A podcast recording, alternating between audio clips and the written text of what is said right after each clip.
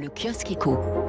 Canal Plus et le cinéma français signent un accord à 200 millions d'euros par an. C'est à la une des échos. La filiale de Vivendi consolide son modèle généraliste en s'accordant avec la filière cinéma dont il restera le premier diffuseur et financeur.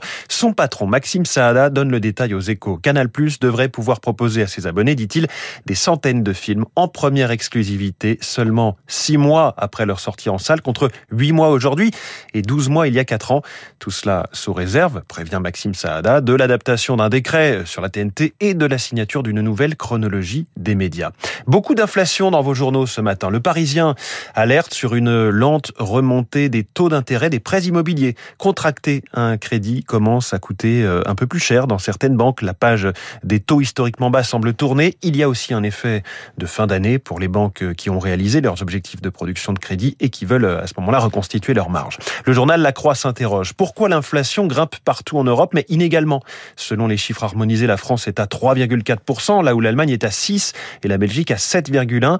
Réponse du côté de l'énergie, explique Julien Pouget, patron de la conjoncture à l'INSEE. Le mix est différent d'un pays à l'autre et certains systèmes, par exemple des tarifs réglementés, peuvent aboutir à retarder la hausse des prix pour les ménages. À ce sujet, la une du Figaro Économie, plafonnement des prix d'électricité, le coût explose pour l'État. Avec la flambée des prix, la limitation de la hausse du tarif réglementaire à 4% en février prochain, promise par le gouvernement, devrait coûter jusqu'à 12 milliards d'euros contre 4 milliards estimés initialement. Autre éclairage sur l'inflation à lire cette fois dans le journal L'Opinion. Quand on regardera dans le rétroviseur, dans quelques années. On se rendra compte que cette inflation a permis de se désendetter de manière assez indolore.